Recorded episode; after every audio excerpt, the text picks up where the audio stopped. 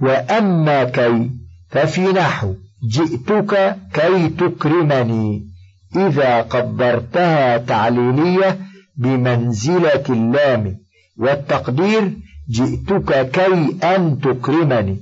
ولا يجوز التصريح بأن بعدها إلا في الشعر خلافا للكوفيين وقد مضى ذلك. وأما حروف العطف فأربعة. وهي أو والواو والفاء وثم. وهذه الأربعة منها ما لا يجوز معه الإظهار وهو أو ومنها ما لا يجب معه الإضمار وهو ثم. ومنها ما تارة يجب معه الإضمار وتارة يجوز معه الإضمار والإظهار وهو الفاء والواو. وهذا كله يفهم مما ذكرت في المقدمة. فأما أو فينتصب المضارع بأن مضمرة بعدها وجوبا إذا صح في موضعها إلى أو إلا. فالأول كقولك لألزمنك أو تقضيني حقه وقوله لأستسهلن الصعب أو أدرك المنى فمن قادت الآمال إلا لصابري والثاني كقولك لأقتلن الكافر أو مسلما وقوله وكنت إذا غمزت قناة قوم كسرت كعوبها أو تستقيم. أي إلا أن تستقيم فلا أكسر كعوبها ولا يجوز أن يكون التقدير كسرت كعوبها إلى أن تستقيم لأن الكسر لا استقامة معه. وأما الفاء والواو فينتصب الفعل المضارع بأن مضمرة بعدهما وجوبا بشرطين لا بد منهما. أحدهما أن تكون الفاء للسببية والواو للمعية فلهذا رفع الفعل في قوله ألم تسأل الربع القواء فينطقه وذلك لأن الفاء لو كانت عاطفة لجزم ما بعدها ولو كانت للسببية انتصب ما بعدها فلما ارتفع دل على أنها للاستئناف. وقال الله تعالى ولا يؤذن لهم فيعتذرون. الفاء هنا عاطفة كما سيأتي. الثاني أن يكونا مسبوقين بنفي أو طلب فلا يجوز النصب في نحو زيد يأتينا فيحدثنا. فأما قوله سأترك منزلي لبني تميم وألحق بالحجاز فأستريح فضرورة. وقيل الأصل فأستريحا بنون التوكيد الخفيفة. فأبدلت في الوقف ألفا كما تقف على لنسفعا. وهذا التخريج هروب من ضرورة إلى ضرورة فإن توكيد الفعل في غير الطلب والشرط والقسم ضرورة. وقولنا طلب يشمل الأمر والنهي والدعاء والعرض والتخضيض والتمني والاستفهام. فهذه سبعة مع النفي صارت ثمانية. وهذه المسألة التي يعبر عنها بمسألة الأجوبة الثمانية. ولكل منها نصيب من القول فلنتكلم على ذلك بما يكشف إشكاله فنقول أما النفي فنحو قولك ما تأتيني فأكرمك. ولك في هذا أربعة أوجه. أحدها أن تقدر الفاء لمجرد عطف لفظ الفعل على لفظ ما قبلها فيكون شريكه في, في إعرابه. فيجب هنا الرفع لأن الفعل الذي قبلها مرفوع والمعطوف شريك المعطوف عليه. فكأنك قلت ما تأتيني فما أكرمك. فهو شريكه في النفي الداخل عليه. وعلى هذا قوله تعالى هذا يوم لا ينطقون ولا يؤذن لهم فيعتذرون فالفاء هنا عاطفة كما ذكرنا. والفعل الذي بعدها داخل في سلك النفي السابق. فكأنه قيل لا يؤذن لهم فلا يعتذرون الثاني أن تقدر الفاء لمجرد السببية ويقدر الفعل الذي بعدها مستأنفا ومع استئنافه يقدر مبنيا على مبتدأ محذوف. فيجب الرفع أيضا لخلو الفعل عن الناصب والجازم.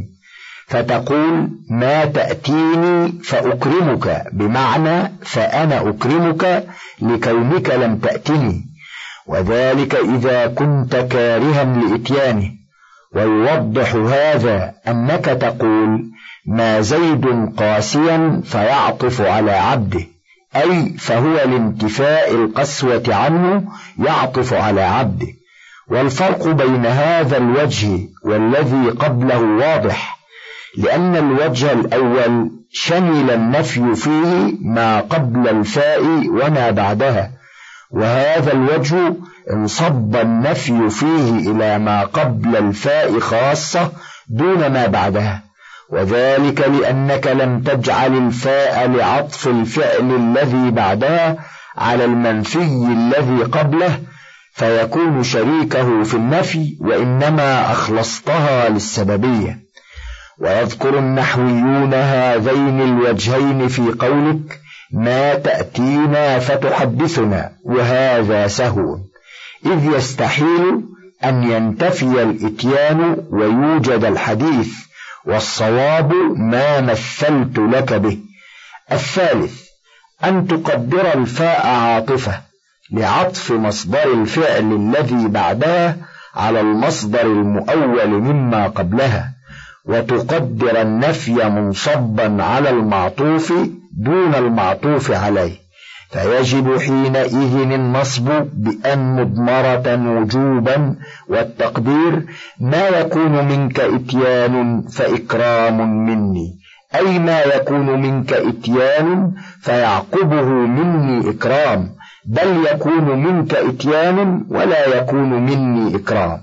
الرابع أن تقدر أيضا الفاء لعطف مصدر الفعل الذي بعدها على المصدر المؤول مما قبلها ولكن تقدر النفي منصبا على المعطوف عليه فينتفي المعطوف لأنه مسبب عنه وقد انتفى ويكون معنى الكلام ما يكون منك إتيان فكيف يكون مني إكرام؟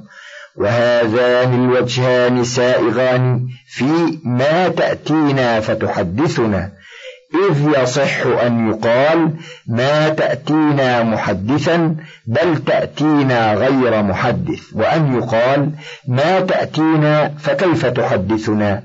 وتلخص أن لنا في الرفع وجهين وفي النصب وجهين فإن قلت هل يجوز أن يقرأ ولا يؤذن لهم فيعتذروا؟ بالنصب على أحد الوجهين المذكورين للنصب. قلت نعم يجوز على الوجه الثاني وهو ما تأتينا فكيف تحدثنا؟ أي لا يؤذن لهم بالاعتذار فكيف يعتذرون؟ ويمتنع على الوجه الأول وهو ما تأتينا محدثا بل تأتينا غير محدث. ألا ترى أن المعنى حينئذ لا يؤذن لهم في حالة اعتذارهم بل يؤذن لهم في غير حالة اعتذارهم وليس هذا المعنى مرادا. فإن قل فإذا كان النصب في الآية جائزا على الوجه الذي ذكرته فما باله لم يقرأ به أحد من القراء المشهورين. قلت لوجهين. أحدهما أن القراءة سنة متبعة وليس كل ما تجوزه العربية تجوزه القراءة. والثاني أن الرفع هنا بثبوت النون فيحصل بذلك تناسب رؤوس الآية والنصب بحذفها فيزول معه التناسب. ومن مجيء النصب بعد النفي قول الله عز وجل لا يقضى عليهم فيموتوا. والنصب هنا على معنى قولك ما تأتينا فكيف تحدثنا. لا على قولك ما تأتينا محدثا بل غير محدث. ولو قلت ما تأتينا إلا فتحدثنا أو ما تزال تأتينا فتحدثنا وجب الرفع. وذلك لأن النفي في المثال الأول قد انتقض بإلا وفي المثال الثاني هو داخل على زال وزال للنفي ونفي النفي إثبات. وأما الأمر فكقوله يا ناق سيري عنقا فسيحا إلى سليمان فنستريحا. وشرطه أمران أحدهما أن يكون بصيغة الطلب فلو قلت حسبك حديث فينام الناس بالنصب لم يجز خلافا للكسائي والثاني ألا يكون بلفظ اسم الفعل فلا يجوز أن تقول صح فنكرمك بالنصب.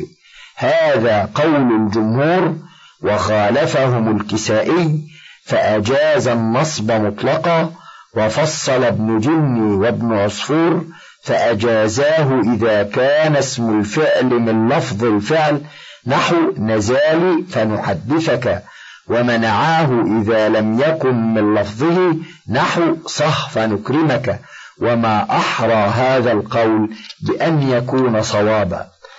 وأما النهي فكقولك لا تفعل شرا فأعاقبك وقول الله تعالى لا تفتروا على الله كذبا فيسحتكم بعذاب ولا تطغوا فيه فيحل عليكم غضبي ولو نقضت النهي بإلا قبل الفاء لم تنصب نحو لا تضرب إلا عمرا فيغضب فيجب في يغضب الرفع. وأما الدعاء فكقولك اللهم تب علي فأتوبا وقول الله تعالى ربنا اطمس على أموالهم واشدد على قلوبهم فلا يؤمنوا حتى يروا العذاب الأليم. وقول الشاعر رب وفقني فلا أعدل عن سنن الساعين في خير سنن. وشرطه أن يكون بالفعل فلو قلت سقيا لك فيرويك الله لم يجز النصب. وأما الاستفهام فشرطه ألا يكون بأداة تليها جملة اسمية خبرها جامد. فلا يجوز النصب في نحو هل أخوك زيد فأكرمه؟ بخلاف هل أخوك قائم فأكرمه؟ ولا فرق بين الاستفهام بالحرف نحو فهل لنا من شفعاء فيشفع لنا؟ والاستفهام بالاسم نحو من ذا الذي يقرض الله قرضا حسنا فيضاعفه يقرأ برفع يضاعف ونصبه. وفي الحديث حكاية عن الله تعالى من يدعوني فأستجيب أو فأستجيب له ومن يستغفرني فأغفر أو فأغفر له. والاستفهام بالظرف نحو أين بيتك فأزورك؟ ومتى تسير فأرافقك؟ وكيف تكون فأصحبك؟ فإن قلت فما بال الفعل لم ينصب في جواب الاستفهام في قول الله عز وجل ألم تر أن الله أنزل من السماء ماء فتصبح الأرض مخضرة؟ قلت لوجهين. أحدهما أن الاستفهام هنا معناه الإثبات والمعنى قد رأيت أن الله أنزل من السماء ماء. والثاني أن إصباح الأرض مخضرة لا يتسبب عما دخل عليه الاستفهام وهو رؤية المطر وإنما يتسبب ذلك عن نزول المطر نفسه. فلو كانت العبارة أنزل الله من السماء فتصبح الأرض مخضرة ثم دخل الاستفهام صح النصب. فإن قلت يرد هذا الوجه بقوله تعالى عجزت أن أكون مثل هذا الغراب فأواري سوءة أخي فإن مواراة السوءة لا يتسبب عما دخل عليه حرف الاستفهام لأن العجز عن الشيء لا يكون سببا في حصوله. قلت ليس أواري منصوبا في جواب الاستفهام وإنما هو منصوب بالعطف على الفعل المنصوب وهو أكون. فإن قل فقد جعله الزمخشري منصوبا في جواب الاستفهام. قلت هو غالط في ذلك. وأما العرض فكقول بعض العرب ألا تقع في الماء فتسبح معي؟ وكقولك ألا تأتينا فتحدثنا؟ وقول الشاعر يا ابن الكرام ألا تدنو فتبصر ما قد حدثوك فما راء كمن سمع؟ وأما التحضيض فكقولك هل اتقيت الله تعالى فيغفر لك؟ وهلا أسلمت فتدخل الجنة؟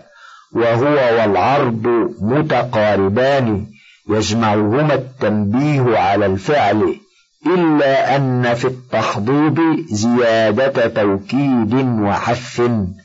وأما قوله تعالى لولا أخرتني إلى أجل قريب فأصدق فمن باب النصب في جواب الدعاء.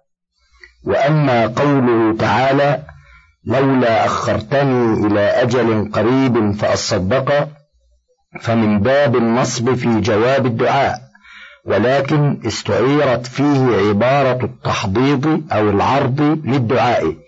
وأما التمني فكقوله تعالى يا ليتني كنت معهم فأفوز فوزا عظيما وقول الشاعر ألا رسول لنا منها فيخبرنا ما بعد غايتنا من رأس مجرانا فهذه أمثلة النصب بعد فاء السببية في هذه المواضع الثمانية. وأما النصب بعد واو المعية في المواضع المذكورة فسمع في خمسة وقاسه النحويون في ثلاثة. فالخمسة المسموع فيها أحدها النفي كقوله تعالى ولما يعلم الله الذين جاهدوا منكم ويعلم الصابرين والمعنى والله أعلم إنكم تجاهدون ولا تصبرون وتطمعون أن تدخلوا الجنة وإنما ينبغي لكم الطمع في ذلك إذا اجتمع مع جهادكم الصبر على ما يصيبكم فيه فيعلم الله حينئذ ذلك واقعا منكم والواو من قوله تعالى ولما واو الحال والتقدير بل أحسبتم أن تدخلوا الجنة وحالكم هذه الحالة؟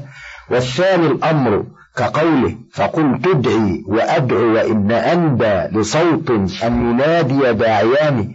والثالث النهي كقول الشاعر يا أيها الرجل المعلم غيره هلا لنفسك كان ذا التعليم؟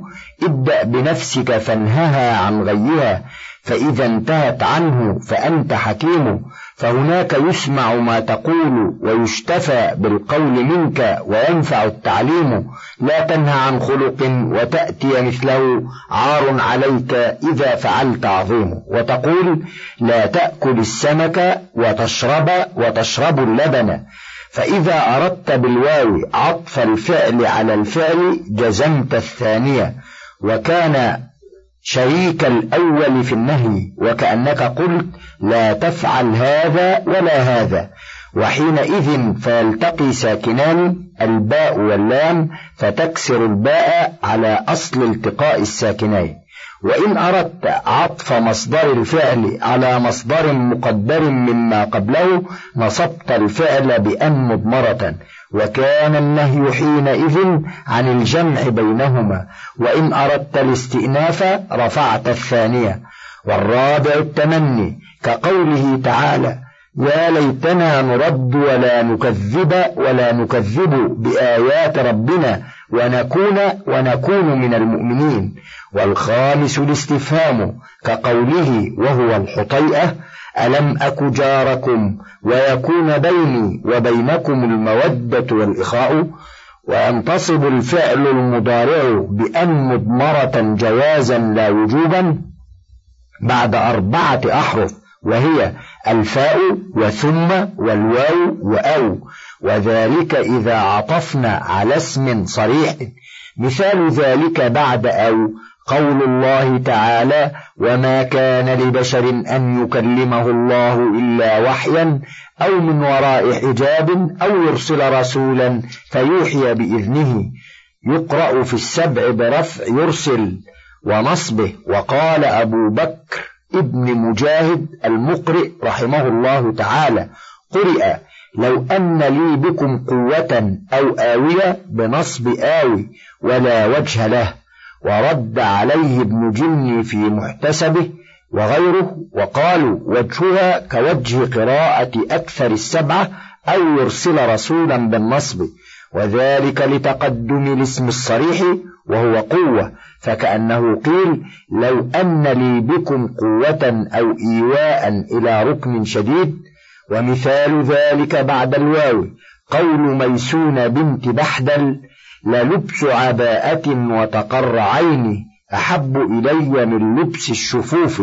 الرواية فيه بنصب تقر وذلك بأن مضمرة على أنه معطوف على اللبس فكأنه قال للبس عباءة وقرة عيني ومثال ذلك بعد الفاء قوله لولا توقع معتر فأرضيه ما كنت أوثر أطرابا على طربي.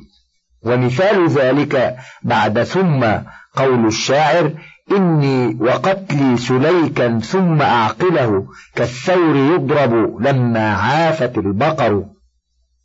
وكانت العرب إذا رأت البقر قد عافت ورود الماء تعمد إلى الثور فتضربه فترد البقر حينئذ الماء ولا تمتنع منه. فرارا من الضرب أن يصيبها وإنما امتنعوا من ضربها لضعفها عن حمله بخلاف الثور.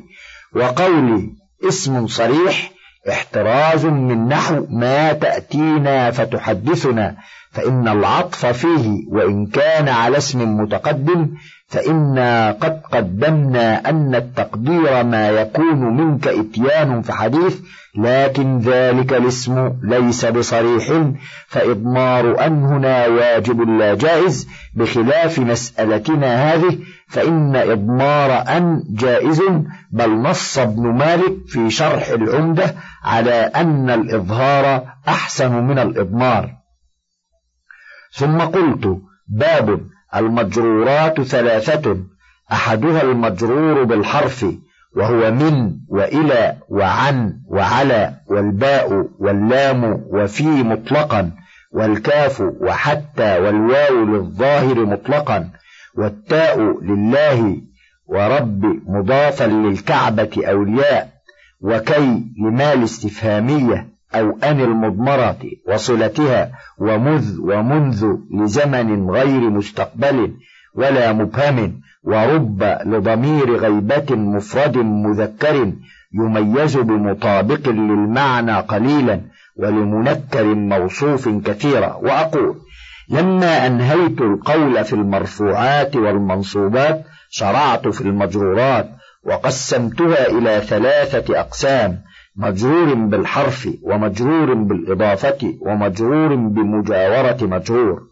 وبدأت بالمجرور بالحرف لأنه الأصل لأن التبعية ليست عندنا هي العاملة وإنما العامل عامل المتبوع وذلك في غير البدل وعامل محذوف في باب البدل فرجع الجر في باب التوابع إلى الجر بالحرف والجر بالإضافة.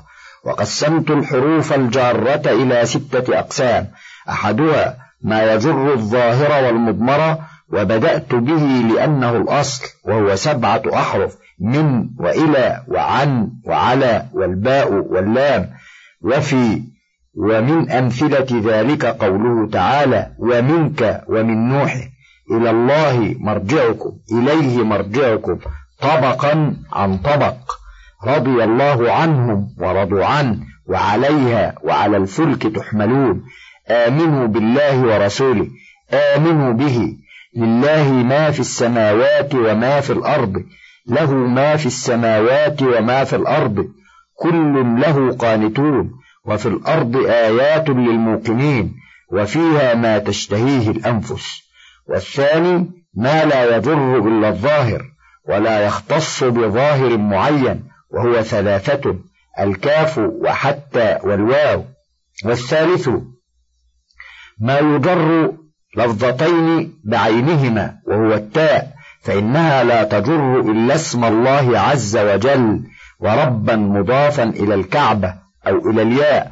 قال الله تعالى تالله تفتأ تذكر تالله لقد آثرك الله علينا وتالله لأكيدن أصنامكم وقالت العرب ترب الكعبة وتربي لأفعلن الرابع ما يجر فردا خاصا من الظاهر من الظواهر ونوعا خاصا منها وهي كي فإنها لا تجر إلا أمرين. أحدهما ما الاستفهامية وهي الفرد الخاص يقال لك جئتك أمس فتقول في السؤال عن علة المجيء لمه أو كيمه. فكما أن لمه جار ومجرور كذلك كيمه والأصل لما وكيما.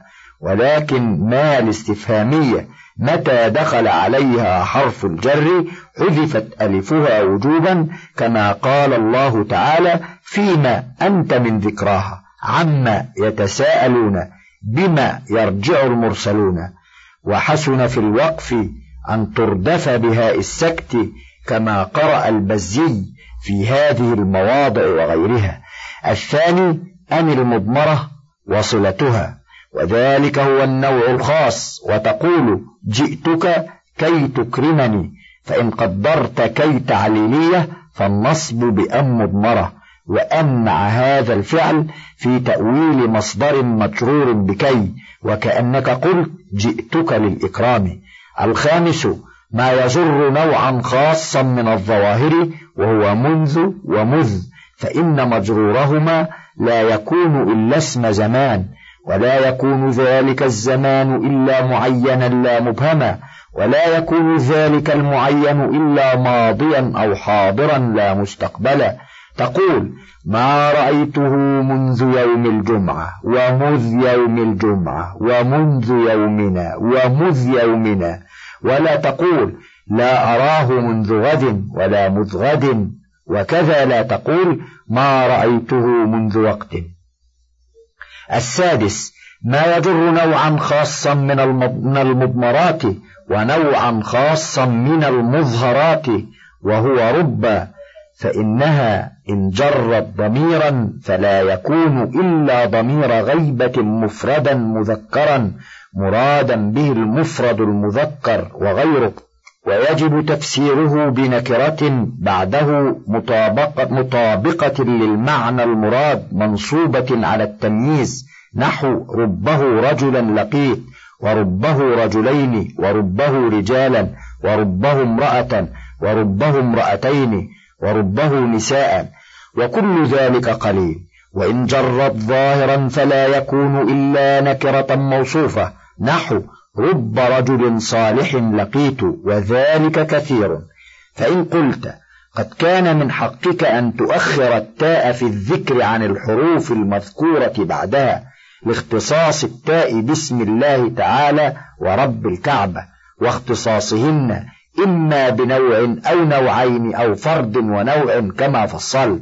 وأصل حرف الجر ألا يختص والمختص بنوع أقرب إلى المختص من مختص بفرد وكان ينبغي أن يتقدم المختص بنوعين وهو رب على المختص بفرد ونوع وهي كي.